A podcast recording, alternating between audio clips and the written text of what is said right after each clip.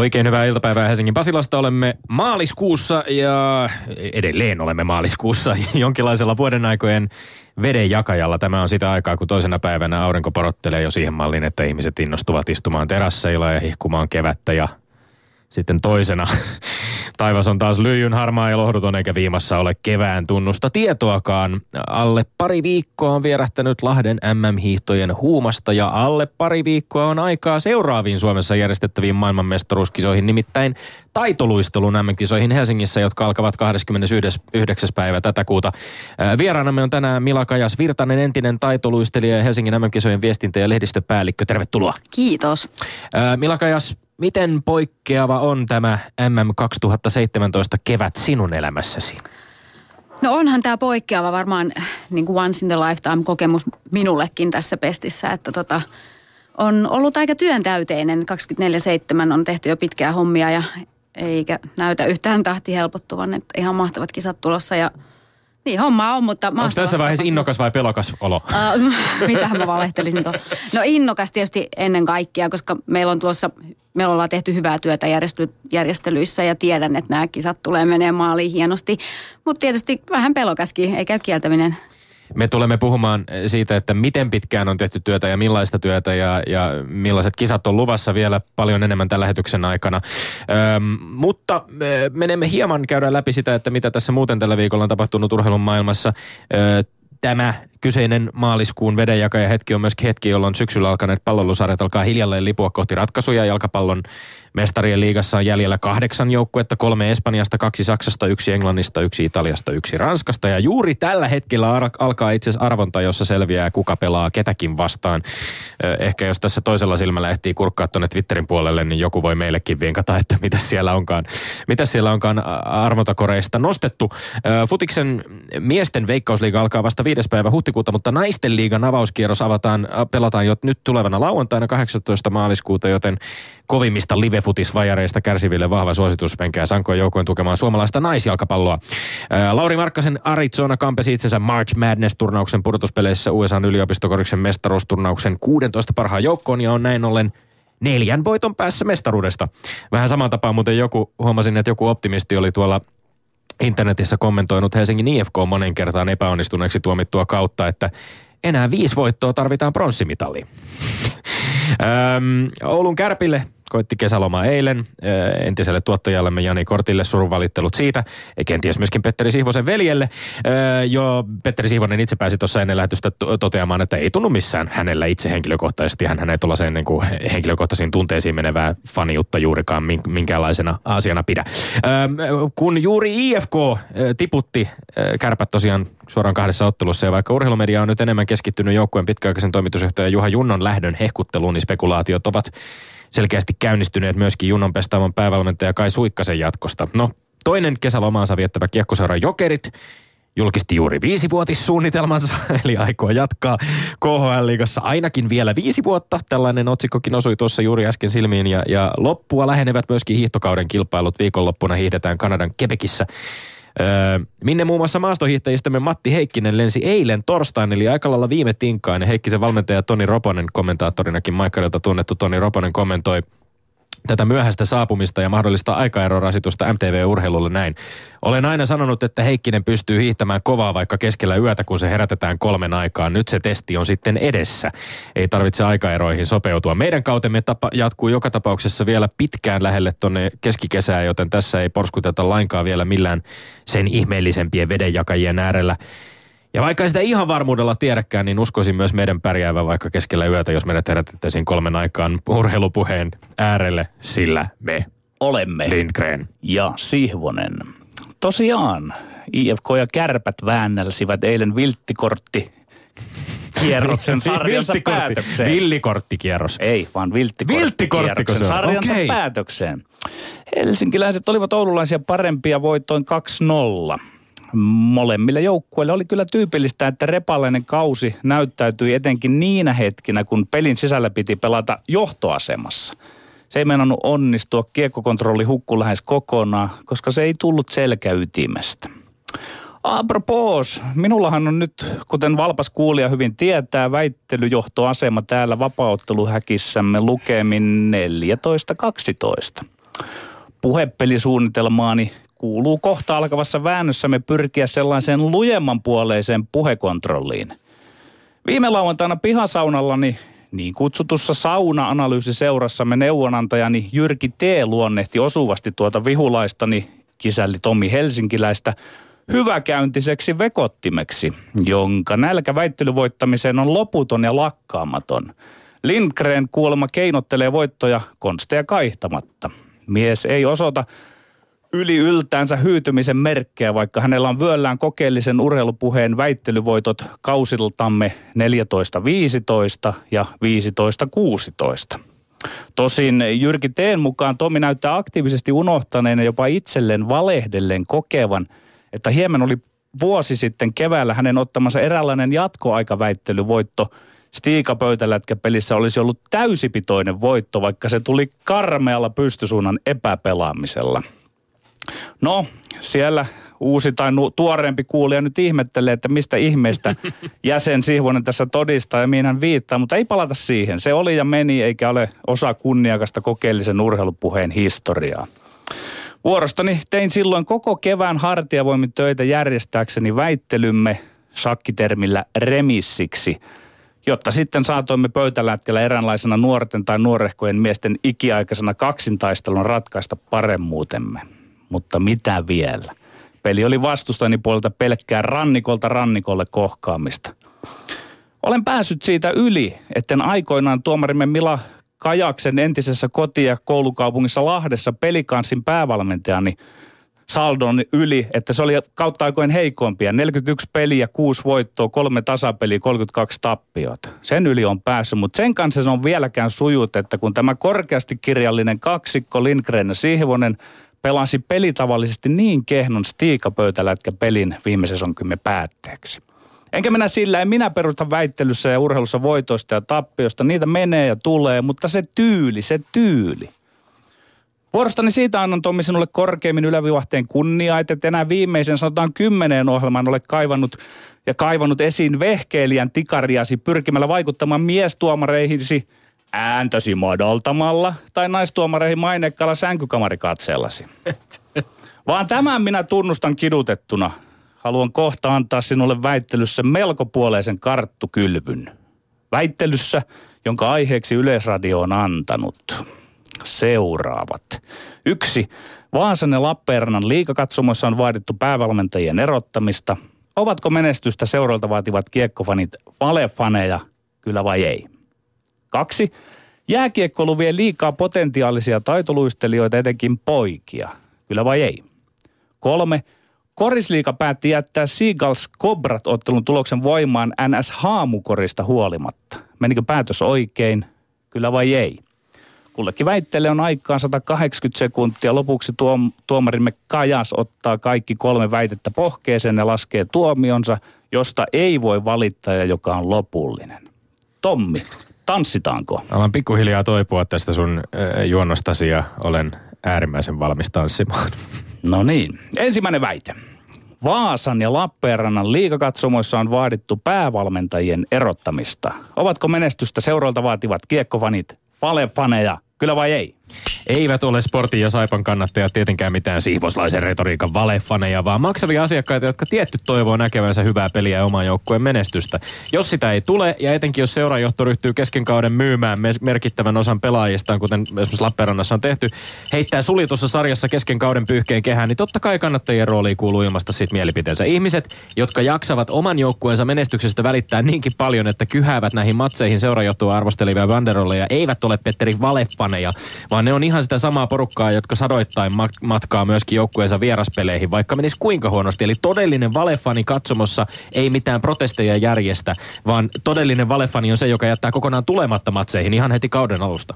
Kyllä ovat valefaneja. Oikea fani tukee seuraa kaikissa olosuhteissa, tai siis ei edes tue muuton kuin maksamalla pääsylipun tai kausikortin. Työjako on selvä. Seurajohto palkkaa valmentajat ja pelaajat. Fani tekee päätöksiä alkaa käydä otteluissa. Jos alkaa seurata urheilua, tässä tapauksessa liika liikajääkiekko. Ei se voi mennä niin, että sarjataulukon tilannetta väijymällä sarjataulukon häntäpääjoukkueiden kannattaa alkaa vaatimalla vaatia valmentajien eroa tai vaatia yhtään mitään. Sen verran pitää pöllöpäisillä faneilla olla urheilu hoksnokkaa, että sen kausikortin tai pääsylipun hankittua. Sitä fani törmää jäähallissa kannattamassa joukkueen voittoihin ja tappioihin. Joskus niitä voittoja tulee enemmän, joskus niitä tulee vähemmän. Se on urheilulaki. Miten se Tami sanokaa? Jos ei kestä kuumuutta, pysyköön keittiön ulkopuolella. Niille faneille, jotka ei siedä tappiota, englantilaisen futiksen piirissä osuva, mutta ruma sanonta. Ne ovat toisen kunniassa paistattelijoita. Ta- Suomeksi valefaneja. Tami ei ole anglismiaan keksinyt, vaan kääntänyt pelkästään. Mutta tässä tartuttiin Petteri sun blogitekstissä väitteeseen, joka oli niin posketon, että siitä oli mahdoton olla väittämättä. Kaikkein poskettomin oli väite siitä, että fani, joka vaatii omalta joukkueeltaan menestystä, ei ymmärrä urheilun luonnetta nollasummapelinä, jossa joidenkin pitää hävitä, koska kaikki ei voi voittaa. Niin ka- Mä väittäisin, että 15 joukkuetta ei voi olla kymmenen Ei sakissa. tietenkään. Val- väittäisin, että valtaosa suomalaisten pallojoukkueiden kannattajista ymmärtää varsin hyvin, ettei Saipa tai Sport mitään mestaruuksia tuu no, haalimaan. tai niistä taistele. sitten jos ta- niin mikä poten- potentiaali he ja kyky heillä on arvioida valmentajan pätevyyttä? To, siis totta kai heidän, herra Jumala, mikä Vil- potentiaali ja kyky? Senä voi vilkaista Hehän sieltä ovat kiinnostuneita pelin peliä. Hehän ovat kiinnostuneita siitä, mitä heidän seuralle tapahtuu. Ja jos, jos, jos tähän reagoidaan nyt niin, että se on jotenkin kohtuutonta, että tällaisia vaatimuksia Eli vain se kiinnostaa, että seuralle tapahtuu voittoja. Eihän seurajohdon pidä reagoida tähän millään tavalla. Siis seurajohto ottaa tietysti jollain tavalla varmaan huomioon se, mikä se tunnelma siellä tapahtumassa on, mutta ei tämä ihan käsittämätöntä, mitä ei, Kyllä, kyllä Jos... nämä, jotka hylkää valmentajansa ja alkaa, tämä, niiden oma identiteetti on uhattuna jostain kumman syystä, kun oma joku häviää. Ne on tämmöisiä toisen kunniassa paistattelijoita, jotka tulee paikalle vain silloin, kun menestytään. Ja mä en ymmärrä ei sitä ole. Ne, ne, ne jotka tulee paikalle pelkästään menestyksen takia, ovat juuri niitä tuulipukukansaa, jotka jäävät sieltä katsomasta sit pois, jotka eivät mene vieras, vierasreissuille. E, viime kaudella HJKssa huudettiin Mut katsomasta pana ulos. Samat tyypit niin, on ihan varmasti jo, tällä kaudella. Huh. Aivan sentään. Toinen väite. Jääkiekkoilu vie liikaa potentiaalisia taitoluistelijoita, etenkin poikia. Kyllä vai ei? Kyllä, tietysti jääkiekkoilu vie taitavat luistelijat taitoluistelulta, varmaan osittain pikaluistelultakin. Tämä on tietysti ihan loogista. Lätkällä on Suomessa sellainen valta-asema muihin lajeihin nähden, että se kiskoo loputtomasti harrastaja puolensa. Mutta jääkiekon hegemonia johtaa myös siihen, että lätkällä on kohtuuton etulyöntiasema esimerkiksi hallien var- jäävuoroista päätettäessä, mikä entisestään hankaloittaa muiden lajien harjoittelua. Lisäksi mä väittäisin, että tätä niin kuin maskuliinisuutta lähes joka tasolla ylikorostavat kiekkopiirit on omilla asenteillaan vääristänyt mielikuvia vaikkapa taitoluistelusta sellaisiksi, sellaisiksi, ettei lajin vaihtaminen ole taatusti yhdellekään nuorelle helppo askel. Ei vie. Urheilulaki on yksinkertainen eri maissa. Pojat ja tytöt valitsee harrastettavakseen lajeja, jolla on statusta. Suomessa korkein status etenkin poikien keskuudessa on lätkällä. Meillä on toki paljon esimerkiksi futiksen pelaajia polissa, mut, po, Suomessa, mutta mä sanoisin näin, että jalkapallon pariinkin hakeutuu sittenkin sellaista hieman heikompaa aineesta, mitä tulee lahjakkuuteen. Mä oon jyrkästi sitä mieltä, että on todella monien poikien pitäisi lätkän sijaan valita juurikin taitoluistelu, sillä lätkä vaatii pelata sellaisia tiettyjä rohkeusominaisuuksia. Juuri tuo, mistä äsken sanomasi maskuliinisuutta, joita ei ole korkeata kuin niillä puolilla niistä harrastajista. Jääkiekkoliitto on onnistunut paketoimaan lätkän semmoisen valeasuun ja pehmeisen paketti, jolla saadaan houkuteltua kosolti maksavia asiakkaita lapsien perheistä. Se on verinen vääryys. Mutta silti sääli on sairautta, jääkiekkoilu kuori kerman ja enemmänkin päältä. Ei se ole jääkiekkoilu vika, että peli on niin suosittu Suomessa. Mä en ymmärrä pätkääkään sitä, mitä sä sanoo. Siis lätkä on paketoitu liian pehmeään pakettiin. Kyllä, kyllä. Kyllä. Sen takia se vetää vääränlaista porukkaa Kyllä, enimmäkseen se, se on, se on niinku se juurisyy, että miksi käy tämän sinun, mistä sinä olet huolestunut, mutta ei me voida niitä poikia pakottaa, että valitkaa nyt tuolla ja, ja tuolla. Myöskin, että lajivalinta perustuu statukseen. Eihän nuorten ta- tuolle tavoitella harrastuksia minkään statuksen vuoksi. Ei, ei pitäisi, se, tekee, mutta tulevat perheet ja nuoret tulevat tavoitelleeksi. Ei se pitäisikään niin olla. Mm. Mutta lätkä on semmoisessa asemassa. Mä en pidä, että se asema on hyvä, mutta tämä on otettava vaan, kun tämä asia on näin. Ei, ei voi kenellekään nuorelle niin mikä, mennä sanomaan, että mitä sinun pitää harrastaa. Mikään ei ole tietenkään niin kuin pelkästään lätkän vika tai lätkän asia. Lätkähän on vaan peli, mutta siis sen Kyllä. parissa toimivien, toimivien ihmisten luulisi tajuvan, kuten sä itsekin sanoit, että sen pari, pariin ajautuu paljon sellaisia nuoria harrastajia, joille ei välttämättä ole edes mahdollisuutta pärjätä. Eikö silloin olisi kaikkien edun mukaista korostaa sitä, että näitä nuoria voidaan auttaa muihin lajeihin? Ei, mä otan toisen asian kantaa. Mä otan siihen, että to, eihän näistä laumasieluista lätkätkistä olisi edes taitoluistelijoiksi. Mä tunnen henkilökohtaisesti muutamia poikia. Niillä on, to, niillä on voi sanoa suorastaan paljon munaa, kun ne on lähtenyt. Ne tohtii harrastaa sitä, että ei sieltä jääkiekosta antaa edes yli semmoisia jätkiä, jotka pärjäisivät siinä taitoluistelussa. Nyt kun sä pääset tähän, tähän tota maskuliinisen retoriikan käyttöön, niin mä, mä siis musta, musta tämä keskustelu no, ei... se väärin, tämä keskustelu, että kuuntele, kuuntele, saa olla kuuntele Petteri hetki. Tämä keskustelu ei, mä en käytä tuollaisia ilmaisuja lainkaan, koska ne on täysin naurettavia. Ne on täysin naurettavia. Tämä keskustelu ei ole myöskään millään lailla irrallinen esimerkiksi meidän väännöistä siitä, onko jääkiekkolussa väkivaltaongelma tai ovatko kiekkopiirien homofobiset asenteet ongelma, koska kaikki tämä lätkään liittyvä Aha. hypermaskuliinisuus vaikuttaa etenkin nuoriin poikiin, jotka ei lajia valitessaan välttämättä kykene valitsemaan itselleen sopivinta tai parasta lajia. Ai ai, tuosta olisi ollut nyt niin hyvä. Mutta toiset tarvittaisiin toiset 180 sekuntia aina toisinaan, mutta mennään toisinaan. eteenpäin. Joo. Kolmas väite. Korisliika päätti jättää Seagulls Cobra-tottelun tuloksen voimaan NS Haamukorista huolimatta. Menikö päätös oikein? Kyllä vai ei? No ei todellakaan mennyt oikein, kuten ei mennyt oikein tapauksesta tiedottaminenkaan. Nythän pelaajat reagoi päätöksiin sosiaalisessa mediassa ennen kuin virallista tiedotetta oli edes julkistunut. Mutta kerrotaan nämä perusasiat. Seagulls Helsingistä teki ottelussa, teki, teki ottelussa todistetusti vähemmän pisteitä kuin Lapuan Cobrat, eikä näin ollen Seagullsin jatkoaikavoittoon päättyneen pelin olisi koskaan pitänyt edes mennä jatkoajalle. Kun toimitsijoiden virhe on näin merkittävä, niin Koripalloliiton sääntö- ja kurinpitoyksikön luulisi edes myöntävän, että tapahtunut vaikutti selvästi lopputulokseen. Kaikkein reilu ratkaisu olisi uusia koko ottelu. Nyt vain todettiin, että näin kävi, tulos pysyy, eikä mitään sanktioita virheestä hyötyneille kotijoukkueille tule, koska ei ole todistettu mitään tahallisuutta. Tämä on hyvin omituinen päätös. Kyllä meni oikein. Tommi, urheilustulos on aina tulos. Se kuuluisa jälkipelilato on Lapualla. Siellä voidaan vääntää maailman tappiin asti jälleen erilaisia vaihtoehtoisia kulkuja peleille ja kilpailuille. Urheilusokeri tai oikein suola on siinä, että joku tekee virheen. Valmentaja valitsee väärän taktiikan, pelaaja antaa harhasyötön. Tuomari tehdään selvä virhe huomaan. Toimitsija, toimitsija pöydän takana painaa vahingossa kotijoukkueen pistanappia nappia, kun pitäisi painaa vierasjoukkueen nappia. Me urheilutoimittajat ennustetaan ensin väärin, sitten me tehdään vääriä analyysejä siitä, mitä oikeasti tapahtuu. Mutta se show jatkuu. Ei voida mennä sieltä, aletaan pelata pelejä uudestaan, saati vaihtamaan lopputuloksia. Urheilu muuttuu ei urheiluksi sillä kirrotulla hetkellä, jolla aletaan uskoa täydellisen virheettömän urheiluelämään. On vaan virkistävä, jos korisliikassa on jokin peli ratkennut haamukoriin. Tai mistä me, mistä me voidaan tietää, ratkesko se siihen. Urheilun idean suuruus on siinä, että se on niin inhimillistä toimintaa virheineen päivineen. Pelaaja antaa harhasyötön on sun mielestä samanarvoinen virhe kuin se, että pöytäkirjaan merkitään korjota ei koskaan tapahtunut. Yes. Ei ole. Kyllä, ei nimittäin ole. peli voi ei ratketa ole, siihen. Peli voi ratketa siihen. Sinä olet huolissaan pelin lopputuloksista aina, niin peli voi ratketa ja se ratkeaa siihen virhesyöttöön. Kiitos siis tämä, tämä ei järjetä. Koripalloliiton sääntö- ja, sääntö- ja kurinpitoyksikkö totesi päätöksessä kilpailusääntöjen näkökulmasta asian enempi käsittely edellyttäisi sitä, että siitä olisi tehty vastalause ottelutapahtuman yhteydessä. Eli koska tapahtunutta ei ole pelin tiimelyksessä huomattu, siihen ei ole reagoitu, reagoitu oikeanlaisiin proseduureihin, niin nyt me ei sitten voida muutakaan. Tämä, tällainen sääntökirjan pykäliin hirttäytyminen on siis just sitä, mitä Matti Vuori tarkoitti, kun se puhuu suomalaisten liikennevalomoraalista. Punaisia päin kävelevän yli voi ajaa, koska se rikkoo sääntöjä. Ei niin, Tommi, sä oot, nyt, sä oot, sä oot puhunut itse pussiin, että pitäisi mennä sääntöjen mukaan, mutta nyt sitten kun tämä liitto toimii, jo noudattaakin niitä omia sääntöjä, niin, niin sekin on sitten väärin. Tämä on niin kuin loputon suo.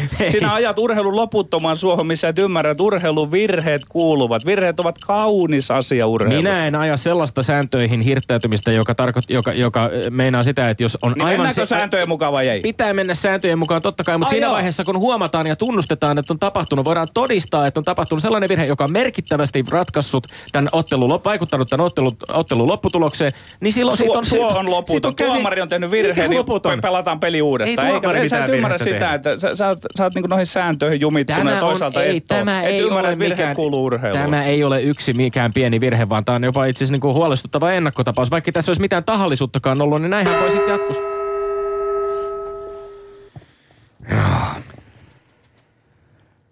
Huh, nyt kun tässä vähän rauhoitutaan, niin no niin. Mila Kajas, keuhko, ota keuhko, ohjat. Ja... Laitetaan, laitetaan tähän pieni rauhoittava tunnari väliin ennen kuin jatketaan.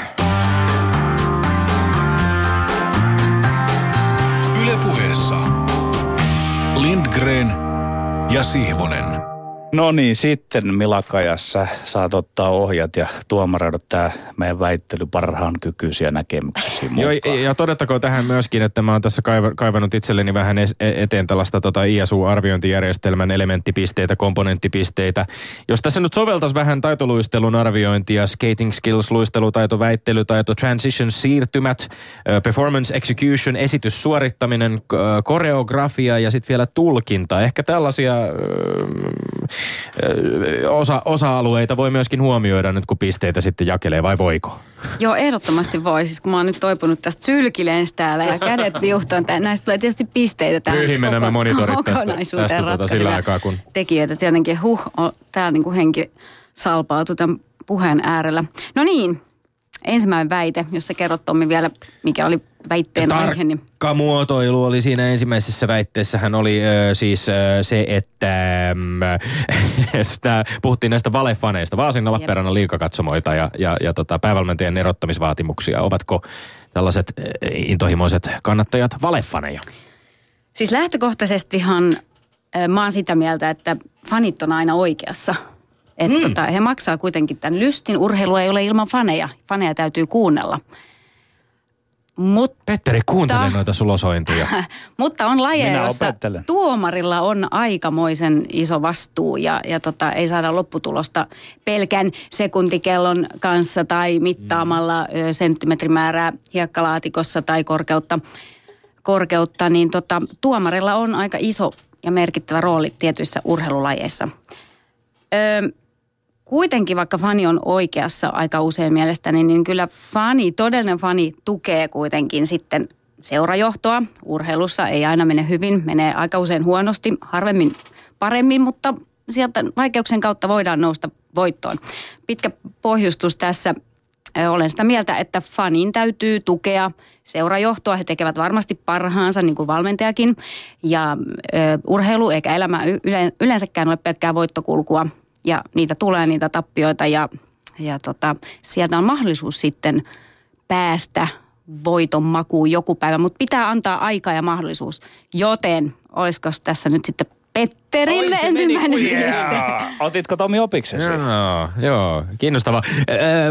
kun no, nostit esiin sit lajit, jossa, jossa tuomarointi on hyvin isossa roolissa, niin kiinnostaisi myöskin kuulla sitten, että miten äh, intohimoiseksi ja kiihkeäksi se äityy se taitoluistelufanien toiminta siellä katsomossa. Onko koskaan sen suhteen No fanit on aika sofistikoitunutta väkeä. He tietävät, miten käyttäytyä katsomassa ja tietävät pelin hengen, että mm. tuomarit ovat ne asiantuntijat meidän laissa, jotka valitsee voittajan.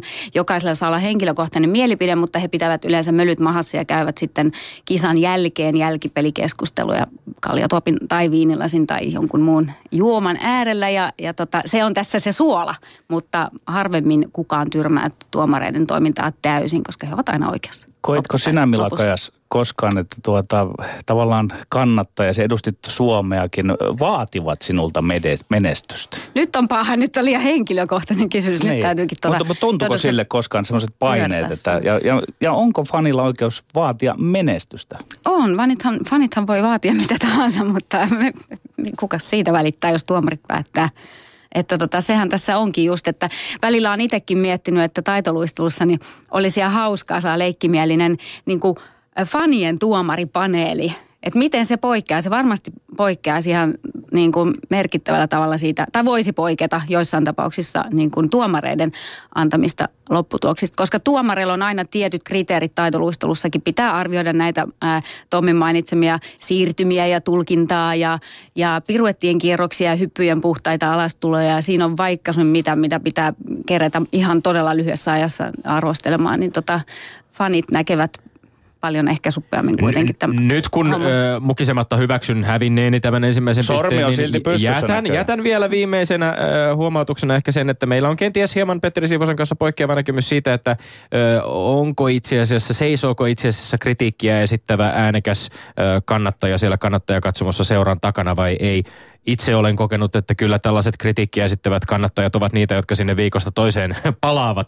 Joko kritiikkiä esittämään tai sitten ylistämään, kun alkaa mennä paremmin, mutta mm, kenties meillä on erilainen näkemys. Ja eikö tämä pieni rösösyys, niin sehän tuo niin kuin elämään kuin urheiluukin vaan mielenkiintoa lisää. Että kyllä se fani sinne kampeaa lehtereille takaisin. Niin. Uskotaan näin. Mm, jännä nähdä, miten olin tuossa lopussa taisin saada jotenkin banan, banan lausuttua, mutta to, to, tosiaan viime, viime kauden lopullahan HJK katsomassa kuuluu aika usein bana uloshuuto ja Mika Lehkosuo on edelleen HJK päävalmentaja tulee tulevallakin kaudella olemaan, niin en usko, että nämä samat ihmiset, jotka häntä ulos vaativat viime kauden lopussa, niin tulevat al- aloittamaan kautta samoilla huudoilla, vaan ihan, ihan taatusti seisovat seuran takana. Mutta me seisomme äh, tuomion takana kaikki kolme täällä yhteisesti. Petteri Sifonen johtaa 1-0 ja mennään sitten eteenpäin. Joo. N- niin. Kakkosaiheessa oltiin aika lähellä sun öö, omaa lajiasi, taitoluistelua. Siis nyt oltiin todella, todella tota iholla suoraan sanoen. Ja tota, viekö jääkiekko taitoluistelijoita mennessään? No tota, tottahan se on, että jääkiekolla on valta-asema Suomessa, jos puhutaan jääurheilusta. Ja, ja kyllähän me välillä kadehtien taitoluistelussa katsotaan niitä mies- tai poikamääriä, joita siinä lajissa on, koska he olisivat kovin tervetulleita meillekin, jotta meillä olisi enemmän miesluistelijoita, meillä olisi enemmän jäätanssijoita, meillä olisi enemmän pariluistelijoita, koska toistaiseksi ei ainakaan niin kuin samaa sukupuolta olevat saa, saa tanssia yhdessä jäällä tai saavat, mutta eivät saa osallistua näihin kilpailuihin, niin että me tarvitaan miehiä ja poikia. Öö, puhuitte tästä, että Jääkiekkoliitto on onnistunut paketoimaan paketoimaan ja markkinoimaan lajia. Joo, sillä on pitkät perinteet Suomessa ja ihan siis itsekin lätkäfani ja, ja pidän, pidän lajista ja tota, on vilpittömän iloinen, että Suomi menestyy. Ja tota, mutta sitten toisaalta taas, jos halutaan lapsi laittaa jääurheilun pariin, mutta koetaankin, että hän on ihan selvästi tällä individualisti, tällä niin kuin yksilö, yksilöurheilija enemmänkin ja, tota, ja tota, hän on tällainen esiintymiskykyinen tyyppi, joka haluaa niin kuin ilmentää omaa, omaa ö, itseään jä, jäällä ja haluaa tehdä temppuja, haluaa ehkä nousta siitä jäänpinnasta muutaman kierroksen ajaksi ö, ylöspäin. Ja tota, niin suosittelisin, että sellainen lapsi laitettaisiin taitoluistelukouluun. Ja aina voi tehdä niin, että laittaa ensin taitoluistelukouluun ja sitten jos niin kuin selkeästi näkee, että ei kyllä tämä ole lätkäjätkä enemmän, niin menee sitten sen taitoluslukoulun jälkeen sinne jääkiekkokouluun, mutta mä väitän, että ihan hyvät ja paremmat vielä tota, luistelutaidot voisi tulla sieltä taitoluistelun parista. Se on aika monipuolista terän käyttöä ja, ja kaiken, kaikenlaisia käännöksiä, askeleita ja muuta niin kuin opetetaan aika hyvin. Eli tässä kohtaa kyllä – katson sinne Tommin suuntaan. Annan sinulle pisteen. Yksi, yksi tasoittava, tasoittava vuoro. Kiinnostaisi vähän, tämä oli musta mielenkiintoinen. Nyt äh, samaa sukupuolta olevat parit voivat mennä naimisiin Suomessa, asenteet muuttuvat. Tämä asennekeskustelu jollain lailla olisi kiinnostavaa kuulla, Milaka, jos sun näkemys vielä tästä. Totesit sen, että toistaiseksi eivät, eivät vielä samaa sukupuolta olevat parit voi esimerkiksi pariluistelun osallistua.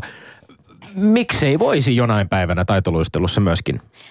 Siis tämä on hyvä kysymys, että näitä, näitä sääntöjähän ei Suomen taitoluisteluliitto mm. suinkaan päätä, vaan ne tulee sitten kansainvälisen luisteluliiton eli ISUN, ISUN taholta enemmänkin. Et en tiedä, onko siellä valveutuneet sääntönikkarit jo tämän asian äärellä, mutta epä, epäilen, että... Toinen hieman tähän liittyvä asia, niin kun, kun, kun puhutaan näiden niin kuin tavallaan lajien imakosta, ja tästä me varmaan vielä keskustelussa myöhemminkin voidaan palata tähän pikkasen laajemmin, mutta, mutta, mutta onko sinun mielestäsi tällaisten niin kuin maskuliininen, feminiininen määreiden liimaaminen jääkiekkoon tai taitoluisteluun, onko siinä mitään järkeä? Ei sinänsä, että tota, taitoluistelija mies on monesti hyvin maskuliininen. Hänen liikekielensä on hyvin maskuliininen. Toki jos hän ilmentää ö, jotain klassista musiikkia tai love storya siellä jäällä, niin, niin sitten voi olla, että se teema sanelee, että hänen täytyy olla jonkun toisen tyyppinen. Mutta nämä on taiteilijoita, nämä ovat näyttelijöitä nämä taitoluistelijat, he pystyvät monenlaisen eri rooliin, mutta lähtökohtaisesti, jos puhutaan esimerkiksi miesten yksinluistelusta, niin suurimman osan miestaitoluistelijoiden liikekielestä on hyvin maskuliininen. Niin, ehkä, ehkä kysymys oli myöskin sitä, että pitäisikö tällaiset niin kuin maskuliinisen tai feminiinisen määritelmät näistä niin kuin hylätä kokonaan, jos puhuttaisiin vain fyysisestä voimasta tai herkkyydestä tai mistä ikinä. On, onko se mielekästä? En mä tiedä, joku, joku kokee, että näitä täytyy tälleen kategorisoida, mutta tota, voihan joku jääkiekon pelaajakin, voihan hänen rannelaukauksensa olla, olla hyvin feminiininen tai jotenkin taiteellinen suorastaan. Mm. Että nyt kun, joo, nyt kun piste muljahti jo Tommille, niin kyllä mä voin siitä myös tässä todistaa, että pikkusen semmoista ilmaa on, mikä on minun mielestä aika sietämätöntä, että, että kyllä ne lätkäjätkät jonkun verran esimerkiksi koulussa sitten, ei ne nyt ehkä suoranaisesti kiusaa näitä tota, taitoluistelun valitsevia poikia, ja siitä on ehdottomasti päästävä pois. Ja sitä mä oikeastaan tuossa tarkoitin, kun mä sanoin, että oikeasti kova jätkä, vaikka tämä on vähän ylimenevää retoriikkaa, niin on se, joka tohtii valita sen toisin, koska helppohan siellä joukon jatkona on olla, pukea se mm. HPK takki päälle ja olla siellä niin porukassa kovaa jätkää. Sosiaalinen mutta, paine niin, on, on niin. varmasti voimakas. Et, että tätä pitäisi pikkusen pystyä tavalla toisella murtamaan. Ja siinä valmentajat ovat suuressa vastuullisessa roolissa. Kyllä. Annetaan tästä sulle pluspiste, Petteri. Tämä oli todella hieno ja kaunis puhe. Juuri näin. Kyllä. Ennen kuin mennään viimeiseen väittelyaiheeseen, joka oli tosiaan tämä Korisliigan päätös niin sanotusta haamukorista, josta väänsimme, niin huomautetaan myöskin, että että Twitterin puolella hashtagillä LS-puhe voi osallistua näiden väitteiden arviointiin ja myöskin väittelijöiden arviointiin, eli voi antaa oman, oman tota, äänensä kaikkiin kolmeen kohtaan ja sitten myöskin, myöskin tota, äänestää, että kumpi tällä kertaa on elementti- ja komponenttipisteissä yhteen laskettuna ollut vahvempi. En kerro, mikä siellä on tällä hetkellä tilanne, koska meitä kiinnostaa ainoastaan tilanne täällä studiossa. Milakajas, kolmas aihe.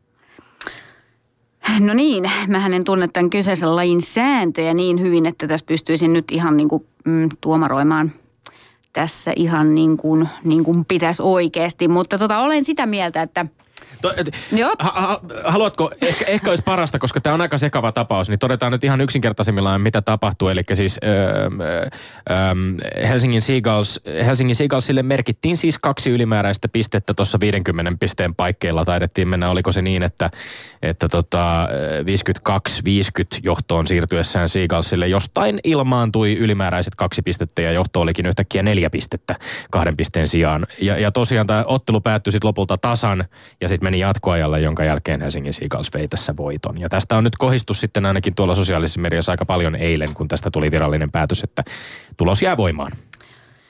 Joo, nämä on aina valitettavia, valitettavia juttuja varmastikin ja toinen, toisen joukkueen kannattajat varmaan nirhaa mut tässä kohta, mutta tota, jotain tässä on päätettävä. Sellaiset on säännöt. Eli tota, mm, nämä on taas näitä tuomari, tästä urheilussa mä arvostan niitä ihmisiä esimerkiksi jossain kiihkeässä jalkapallokamppailussa, kun tuomari akelee jossain M-finaalissa niin kuin oikeasti niin kuin tosi kuulisti niitä tuomioita ja kaikki on kimpussa, niin mä, mä arvostan näiden ihmisten työtä.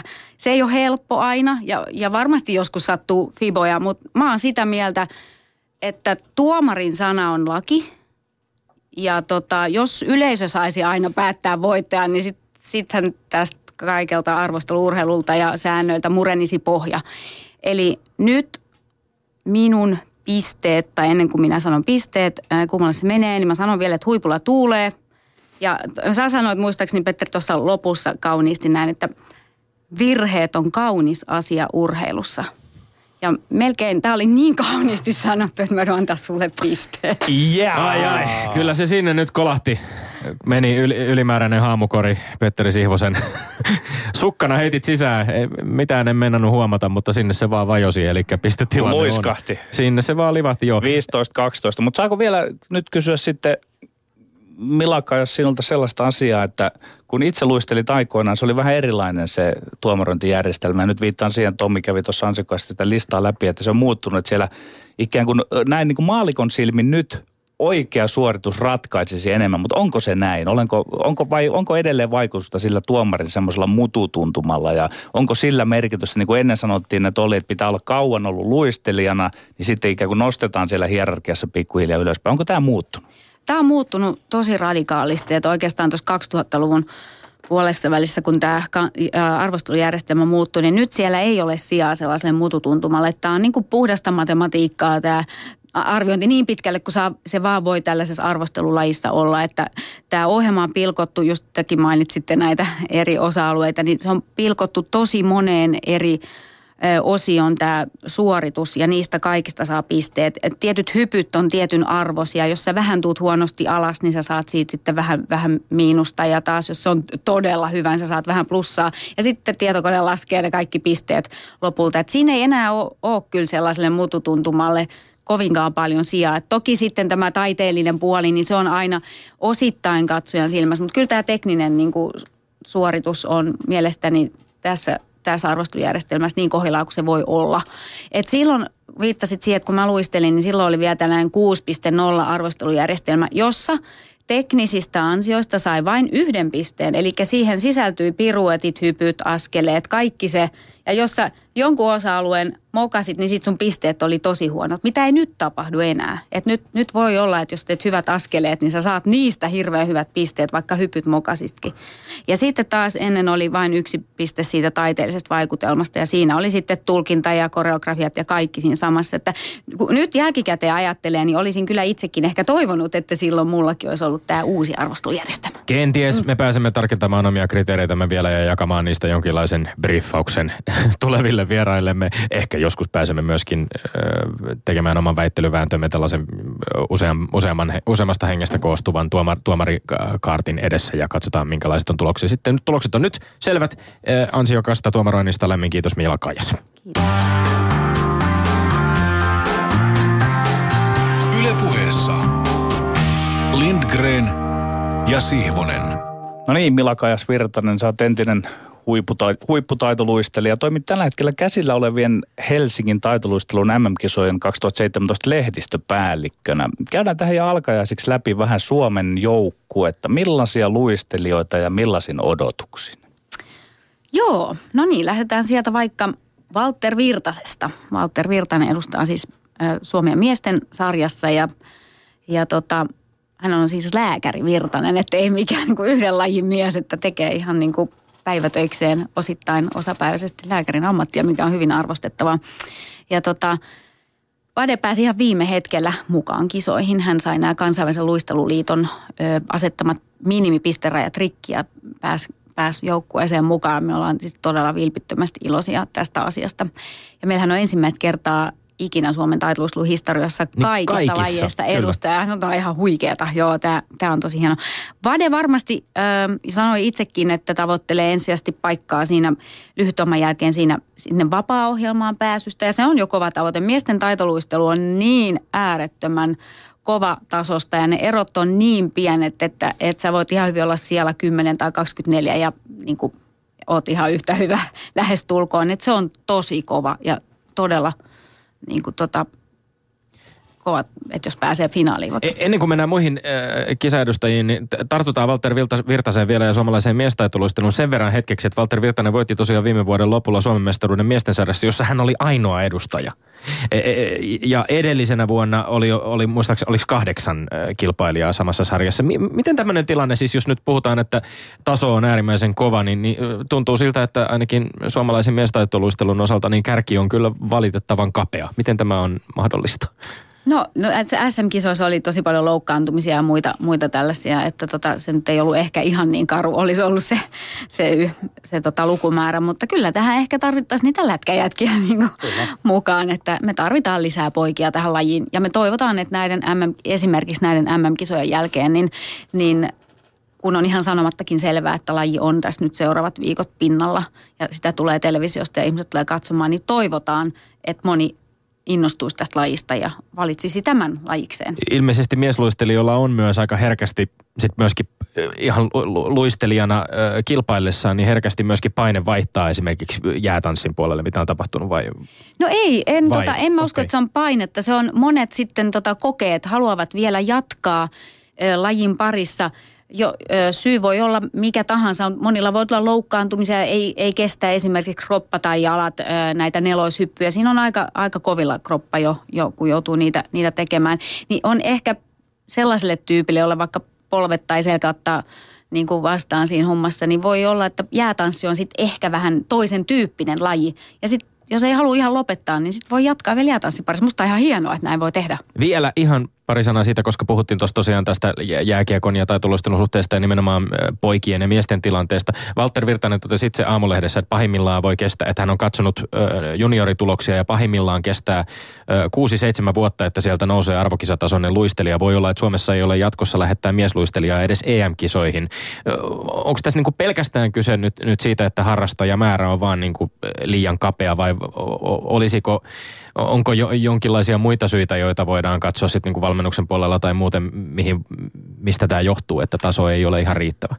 Niin, en mä usko, että siihen on y- y- yhtä syytä. Että onhan se monesti sattumaakin, että saattaa tulla vaikka Suomesta hy- hyviä, johonkin lajiin monta hyvää edustajaa. Se, se on monen tekijän summa. Mutta ehkä tuossa mies, miesluistelussa voi, voi olla näin, että koska, koska luistelukouluihin jo tulee tosi paljon tyttöjä, niin tota, ehkä se se treenaaminen ja se tuntien sisällöt on kuitenkin vähän painottuu siihen, että enemmistö on tyttöjä, niin voi olla, että poikien ehkä tämä kärsivällisyys ei, ei ehkä sitten samalla tasolla ole kuin tyttöjä ja, ja sitten innostus voi lopahtaa, mutta ei, ei kaikilla selvästikään. Joo, kyllä mä tunnen hiukan tuota taitoluistelumaailmaa ja sitten jonkun verran musiikkimaailmaa viulisteja, niin jostain syystä tytöillä, kun se taitoluistelu on todella raju laji, niin siellä ihan pikkutytöillä, niin se kärsivällisyys on, että mä en uskaltaako tätä nyt sukupuolittaa tätä keskustelua, mutta pieni kutina on semmoinen, että niillä tytöillä olisi sitä kärsivällisyyttä enemmän. Vai en mä tiedä, päteekö tämä maailmalla, mutta ainakin meillä Suomessa. Tämä on mun henkilökohtainen kokemus.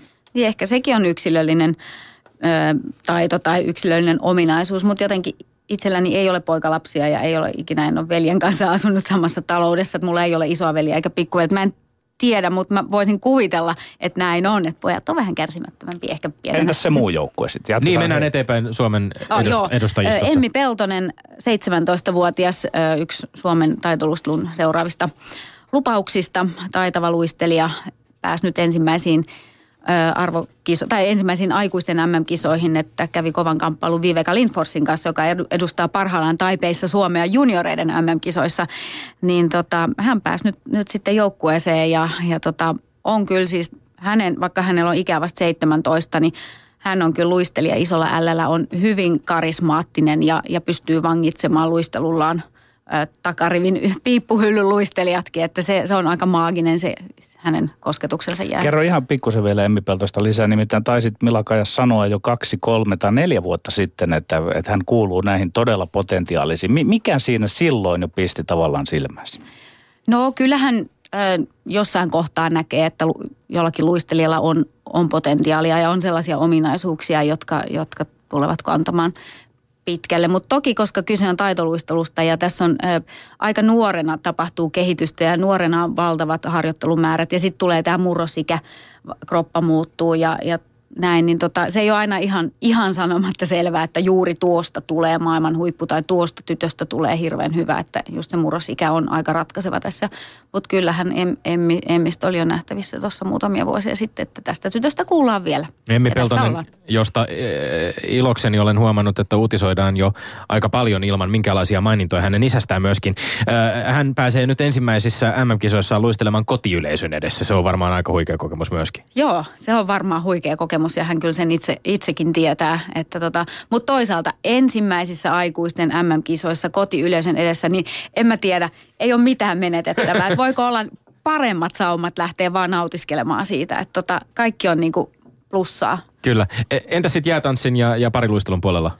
Joo, pariluistus meillä on täällä Emilia Simonen ja Matthew Penasi, tällainen uusi pari, joka aloitti viime kesäkuussa yhteisen pariluisteluuran. Et molemmat oli yksi luistelijoita. Matthew, kanadalainen, hän oli kyllä tehnyt pariluistelua aikaisemminkin ansiokkaasti, mutta Emilia niin oli just kärsinyt vähän, vähän loukkaantumisista luistelijana. Oli hyvä yksin luistelija ja, ja päätti sitten, että ei vitsi, että vielä haluaa jatkaa ja haluaa kokeilla pariluistelua ja lähti Kanadaan etsimään paria ja sieltä se löytyi.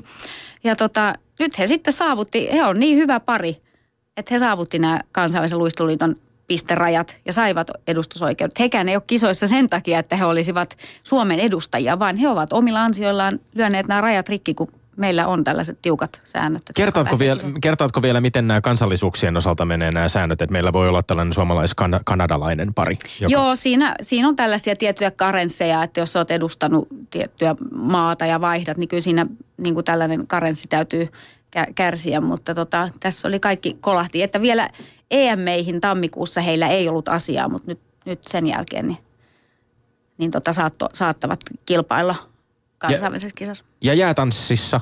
Meillä on Cecilia Turn, Jussi Ville Partanen on jo kokenut, kokenut pari ja tota, siellä kyllä varmasti lähtevät hakemaan sitä finaalipaikkaa, eli vapaa-tanssiin paikkaa. Ja, ja tota, jos näistä tavoitteista, joo tämähän on mm. niin kuin, kans, he on niin kuin, no, raketin lailla noussut tämä pari, että joka vuosi ottaa harppauksia eteenpäin ja, ja päihittää tiettyjä päänahkoja saa sieltä saaliikseen, että tota, on, on tota, tosi, tosi hyvä pari, mutta siinä kanssa jäätanssissa niin se on, se on kova, kova ja tasainen kamppailu. Milakajas meillä on ollut Susanna Pöykiötä, Laura Lepistöä, kiirakorpea. Noiden huippuluistelijoiden jälkeen on vähän eletty mun mielestä semmoista hiljaiseloa enemmän menestyksen suhteen. Näkyykö se, tuntuuko se jotenkin edessä olevien kisojen markkinoinnissa tai mahdollisesti lipunmyynnissä? Että nyt ei voida markkinoida näillä isoilla nimillä. No se on ihan totta, kun lähdettiin näitä kisoja sieltä ihan niin kuin, niin kuin nollasta järkkäämään, niin siellä oli ihmisillä ajatus, että no mitenhän tämä nyt, kun eihän meillä ole niitä nimiä. Jotenkin tota, helppo sanoa nyt, kun tota näyttää, että kisat, kisat tota, me saadaan hyvin yleisöä lehtereillä, niin mä kyllä olin sitä mieltä, että tämä on päinvastoin lisää mielenkiintoa, että ketä siellä onkaan nyt Laura ja Kiiran jälkeen. Ja, ja tota, kiinnostus on ollut valtava, niin kuin jo sanoit, että Emmi Pelto, Peltonen on ollut paljon, paljon esillä. Ja, ja niin kyllä tämä kiinnostus tätä seuraavaa sukupolvea kohtaan on ollutkin niin kuin se ratkaiseva tekijä, että heistä ollaan kiinnostuneita, että ketä siellä on. Ja, ja tota, kotikisat, niin kyllä vaan ollaan niin kuin päästy aika hyvin jo tavoitteisiin niin kuin markkinoinnillisesti, eli varmaan viittaat kohta. Niin, lipun niin, myynti. niin, niin. Lipunmyyntitavoite meillä on 65 000 lippua ja tota, me ollaan nyt kohta 60 000. 59 000 wow. taitaa olla niin kuin, aika tarkka. Ja me uskotaan, että me siihen päästään. Nyt kisoit kuitenkin vielä tässä toista viikkoa aina. Onko ollenkaan ollut sellainen tunne, että tässä on ollut MM, Lahden MM-hiihdot ja, ja mit, tuntuuko mitenkään siltä, että niin kuin suomalainen ö, penkkiurheiluyleisö olisi, olisi mitään ähkyä kokemassa tässä kohtaa? Nyt tulee Eikä uudet siis MM-kisat Päinvastoin, mun mielestä on just näin, että on mahtavaa, että meillä on näin paljon kisoja ja, ja tota, hienoa, että Lahti onnistui näissä omissa kisossaan, että heillä oli mahtava fiilis, itsekin kävin siellä katsomassa kisoja, niin mun mielestä se vaan niin kuin antaa niin kuin tälle loppuvuodelle mahtavat tota, eväät muillekin kisajärjestäjille. Tässä on tällä buu, boosti oikein käymässä, että ei mikään ähky, vaan päinvastoin ne ruokkii nämä kisat toinen toisiaan. Ja hienoa, että Suomi on saanut näin monet arvokisat, että on tulossa vielä voimistelua ja koripalloa ja muuta. Pet- Petteri viittasi muun muassa Laura Lepistö ja Kiira Korpeen. He, heihin itsekin törmäsin tässä Lahden kisoissa myöskin paikan päällä. Onko heillä jonkinlaista roolia näissä, näissä tulevissa kisoissa? Koska vaikka tässä nyt ehkä eletään hieman semmoista hiljaiseloa, niin eihän näistä ihan, ihan meidän huippuajoista myöskin 2000-luvun ensimmäisen vuosikymmenen loppupuolella kovin kauaa vielä ole.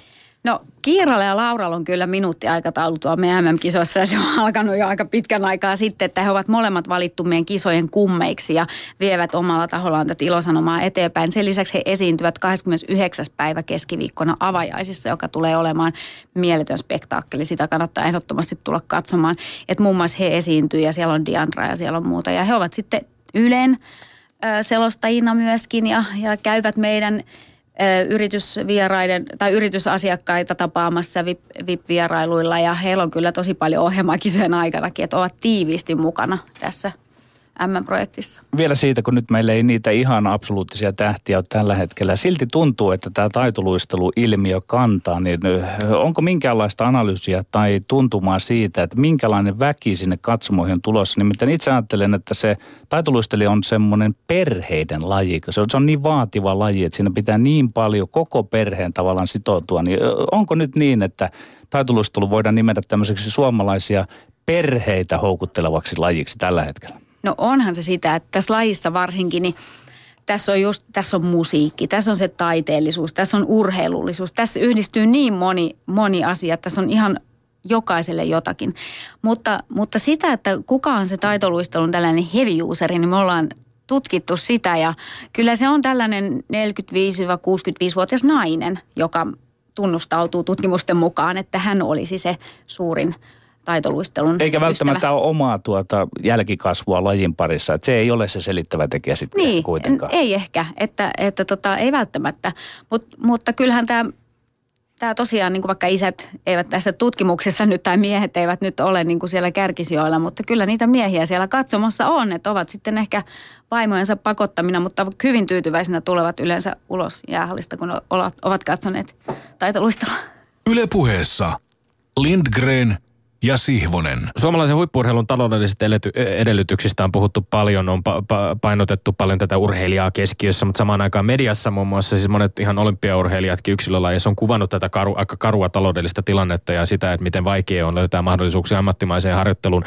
Nostit esiin Walter Virtasen, joka on myös lääkäri, e, eli, eli sivutoiminen taitoluistelija. Miten tässä on nyt viime aikoina esimerkiksi kesäurheilijoiden yksilöurheilu, yksilölajien urheilija-apurahat puhuttanut? Millainen tilanne on ylipäänsä niin kuin taloudellisesti näillä meidän huipuilla taitoluistelun puolella? Niin, onhan se tota, rankkaa olla, olla urheilija. Että se on kuitenkin harvan herkku, joka pystyy niin kuin yksilötasollakin niin, niin kuin panostamaan ihan täyspäiväisesti siihen urheiluun. Että, että kyllähän se on, että me toivotaan just senkin takia, että onnistumme tässä taitoluistelun MM-kilpailussa kyllä niin lipunmyynnillisesti, että jotain viivan alle jäisi, koska kyllähän se raha sitten menee tähän suomalaisen taitoluistelun kehittämiseen ja juuri näille että saadaan uusia lupaavia urheilijoita, ja, jotta heidän tilanne olisi ehkä vähän parempi sitten, että tällaiset arvokisat ja niiden järjestäminen, niillä on ihan valtavan iso merkitys. Ja menestyminen on myöskin kriteeri, sitten ihan urheilullinen menestys on myöskin kriteeri näille apurahapäätöksille myös urheilijoiden osalta, eli urheilijoilla myöskin lienee painetta pärjätä hyvin No näin, näin varmasti on, toki urheilija vaan urheilee ja sitten jos menestystä tulee, niin sehän on hienoa, hienoa sitten, että apurahoja tulee, mutta onhan tämä myöskin tällaiset kotikisat ja valtava näkyvyys, niin urheilijalle itselleen tällainen sponsoroin, sponsorimielessä niin näytön paikka. Toki se on lajiliitollekin. Mutta onko tämä maailma muuttunut kovin paljon nyt, jos ajatellaan vaikkapa juuri Laura Lepistöä, Kiira Korpea näitä menestysaikoja. Sä olet itse, sun omasta urastasi on semmoinen parikymmentä vuotta aikaa ja, ja, ja tota, olit silloin tavallaan semmoisia ainoita soihdunkantajia äh, Rahkamo Kokko jäätanssiparin kanssa oikeastaan niin kuin koko suomalaisessa taitoluistelussa. Millainen se arki, millainen ne, millaisia ne realiteetit sinä silloin oli? Oliko, oliko niin kuin vielä niukempaa vai, vai miten? Niin kuin rahallisesti. No rahallisesti mm. ehkä, ehkä ylipäänsä. Millaista tämä on, on se niin kuin urheilijan arkitaitolustelijana? Niin, mä voin puhua vaan omasta puolestani silloin, että mitä se arki silloin oli. Öö, kyllä, sitten kun rupesi menestys tulemaan, niin kyllä se vaan sitten selvästi näkyi siinä, että sitten sponsorit kiinnostui ja, ja tuli just stipendejä ja apurahoja, että näin se vaan menee. Mutta onhan siinä sitten sen kääntöpuoli, että miten ne huipulle pääsee, jos, jos ei ole varaa, että täytyisi yhteistyökumppaneidenkin yritysten, jotka monesti lähtevät tukemaan urheilijoita, niin nähdä se koko polku, että se ei ole vain se, että sitten kun menestystä tulee, vaan se urheilijan tarinahan kokonaisuudessaan on monesti hyvin mielenkiintoinen, että mitä siinä tapahtuu, kun lähdetään vasta tavoittelemaan sitä huippua. Siinä tulee no, nousuja ja laskuja ja, ja sitten voi tulla menestystä, niin mä kehottaisin yrityksiä just miettimään sitä, että lähteekin sitä tarinaa tukemaan enemmänkin kuin kuvaan sitä, sitä kultamitalin saavuttanutta urheilijaa. Että tässä voisi olla lempiaiheitani, lempiaiheitani on todeta se, että aivan kuin nykyään urheilijat ripauksen liian aikaisin miettisivät sitä rahaa. Mä en tiedä, onko se sitten urheilijat vai heidän managerinsa, jotka miettivät sitä rahaa. Muistan sinut, Milakajan sieltä 90-luvun alusta. Pelasin itse Lahdessa lätkää ja luistelit siellä, niin ei sinusta kyllä välittynyt sellainen, että miettisit, että tämä on tapa tehdä rahaa, vaan olit urheilijana siellä. Mutta onko tässä aika ajassa jotain muuttunut siihen suhteessa? No hyvä, ettei näkynyt päälle. Kyllä se joskus kävi mielessä nimittäin, että oi kun olisi iso tukku rahaa takataskussa. Tota, en mä tiedä, kyllä mä uskon, että se raha on se aina se, se juttu – urheilijalla mielessä ja meillä kaikilla. Että tota, en mä usko, että se on aikaan sidottu mitenkään. No sitten se siitä. tota, äh, mites, miten laji on muuttunut sieltä 80-90-luvulta, siitä kun sinä harjoittelet? Sulla on kuitenkin aika hyvä tuntuma siihen, mitä se on nykyään. Joo, silloinhan me tehtiin vielä kuvioita. Satuitko katsomaan Joo. treenejä? Silloin tehtiin, Joo, että rauhallisesti pyörylöitä piirrettiin luistimilla jäähän. Niitä ei ole enää. Että tota, nyt tehdään vaan tätä vapaa-luistelua, eli, eli missä on hyppyjä ja piruetteja. Näin. Entäs tämmöiset määrälliset asiat, onko se muuttunut kovemmaksi Ei? Mä en usko, että tota on. Et ihan samanlaisia tuntimääriä. Silloin oli minulla jo ne seitsemän aamutunnit monta kertaa viikossa, jo lätkän pelätteli vähän myöhemmin vasta. Mutta tota, ne samat seiskan aamut on taitoluistelijoilla nykyäänkin ja tota, paletit ja oheisharjoittelut. Et ei, se, ei se sinänsä, laji on aika sama. Ei ole tullut uusia temppuja. Kaikki kolmoishypyt on nyt olemassa, mitkä oli jo silloin. Mutta toki niin kuin sääntö, niin kuin nämä vaatimukset, mitä siellä ohjelmassa pitää olla, niin kuin taas viittaan, siellä luettelitte näitä tulkintaa ja yhdistäviä askeleita ja koreografia, niin niiden ehkä niitä painotetaan enemmän. Vaatimukset ohjelmassa on sikäli niin kuin ehkä vähän, vähän tiukemmat, mutta laji on sama ja harjoitusmäärät samat, että Entäs onko se mennyt sillä lailla eteenpäin, että sanotaan, että nyt ajatellaan niitä hyppyjä, ne mitkä sinä pääsit niin olisiko niillä lähellekään samoilla sijoilla tällä hetkellä sitten kansainvälisissä huippukisoissa, vaikkapa olympialaisissa? Onko ne suoritukset ikään kuin edistyneet kovin paljon? Kyllä mä sanoisin, että suoritukset on edistyneet. Ohjelmat on ehkä viimeistellympiä, koska niissä kiinnitetään nykyään huomiota niin moniin eri asioihin, mutta tota, vaikea sanoa, että miten omalla suorituksella olisi pärjännyt nyt, mutta et kyllä mä silloin jo itse 90-luvulla pääsin kaikki kolmoisypyt, että jos tämä nyt on se mittari, niin voisin sanoa, että joo, pärjäisin nytkin. Mitä mä muuta voin tässä sanoa. Sun pitäisi tehdä se, että, että tota, annat jollekin tuomarille arvioitavaksi tällä en, video, ei, ei, ei, Siihen ei ole tarvetta. Hyvin, hyvin, pärjäsit, sen, jo, voin. hyvin pärjäsit joka tapauksessa olympialaisissa 94, Lillehammerissa 12, 11 tämän kisoissa 94 ja paras EM-sijoitus 10 1996. Öm, millä tavalla se ura näyttäytyy omista, omin silmiin niin kuin näin parinkymmenen vuoden perspektiivillä etäisyydellä? Onko jäänyt niin kuin hyvä olo täysin siitä, että miten, miten teit työsi urheilijana vai onko jokin jäänyt kaivertamaan? No ei ole jäänyt mikään kaivertamaan, että ihan hyvältä, hyvältä se näyttäytyy itsellekin ja on tosi iloinen, että, että sellainenkin ura oli takana, vaikka ei arvokisan mitalia, siellä kirjahyllyssä riipukkaan, kaikenlaista muuta pyttyä kyllä, mutta tota, ei, mulle ei jäänyt mitään hampaankoloa ja ihana saada nyt olla lajissa sitten taas vähän eri, eri positiossa, että mikä sen hauskempaa. Niin hyvin aktiivisesti olet toiminut sit myöskin urheilijauran jälkeen erilaisissa hommissa taitoluisteluun liittyen. No. no joo, mä päätin, että mä en kyllä sitten enää koskaan tota, ammattilaisuran jälkeen, niin mä en, mä en kyllä taitoluistelun, tai niin kuin, että ei, ei musta mikään taitoluistelun parissa työskentelyä tuu, ja olinkin yritys siellä maailmassa pitkään töissä, mutta sitten jotenkin ihan vahingossa joku aukas suun oikeassa kohdassa ja pyysi mua, ja siitä sitten lähti, ja tässä ollaan tekemässä yhtä yhtä tota maailman isoita urheilutapahtumaa tänä vuonna, että mm, näin ne vaan. 15 sekunnissa, jos ei ole koskaan käynyt katsomassa taitoluistelua, niin minkä takia nyt pitäisi lähteä? Siis tämä on ehdottomasti tämän Suomen juhlavuoden lumoavin urheilutapahtuma. Siellä on hyvä tunnelma. Eh, urheilijoita 44 maasta, 65 000 katsoja hurraa siinä vieressä sinun kanssa. Tule ihmeessä ja nauti. Mahtavaa. Lämmin kiitos vierailusta Mila Kajasvirtanen. Kiitos.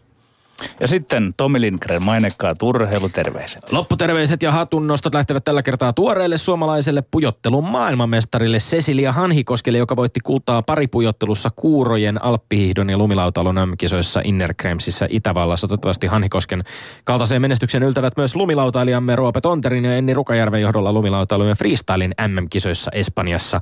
Me olemme Lindgren ja Sihvonen. Pysykäähän tyylikkäin. Kuulemiin.